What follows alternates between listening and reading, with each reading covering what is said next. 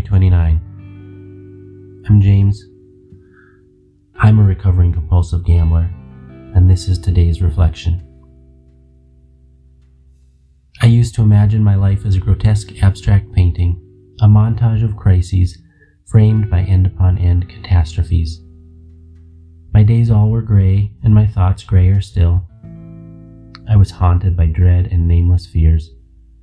I was filled with self loathing. I had no idea who I was, what I was, or why I was. I miss none of those feelings. Today, step by step, I am discovering myself and learning that I can be free to be me. Am I grateful for my new life?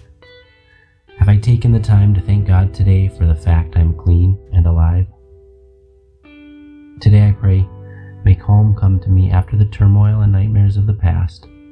As my fears and self hatred dissipate, may the things of the Spirit replace them. For in the spiritual world, as in the material world, there is no empty space. May I be filled with the Spirit of my higher power. Today I will remember a clear morning scatters nightmares,